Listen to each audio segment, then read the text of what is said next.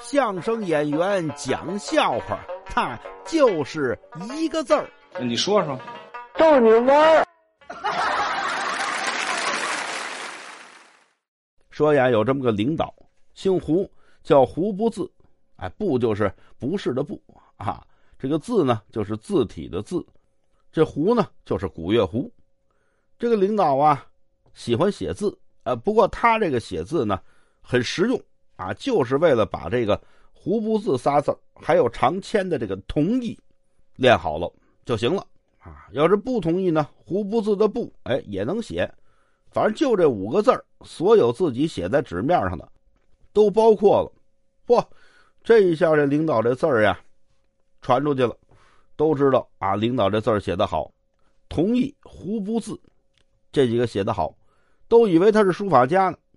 结果呢，有一回呀，外宾来交流，哪国的呢？日本的，啊，日本这个代表团里有一位爱好书法。就在这个交流活动上呢，写了一幅字。这大伙儿一看，哟，您喜欢书法，太好了！我们领导也喜欢书法。这几位呀，就把这个胡不字架弄的，您给人家提个字儿怎么样啊？胡不字一听，那哪行？我就会这五个字儿啊，别的我写不好啊。架不住底下三架呢，两架呢，气氛到这儿了，不写也不行了。那怎么办呢？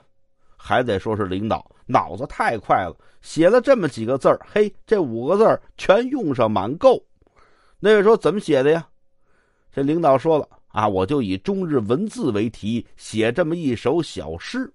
大伙儿已经太好了，头一句叫同字不同义，二一句同义不同字，三一句字同意不同，最后一句。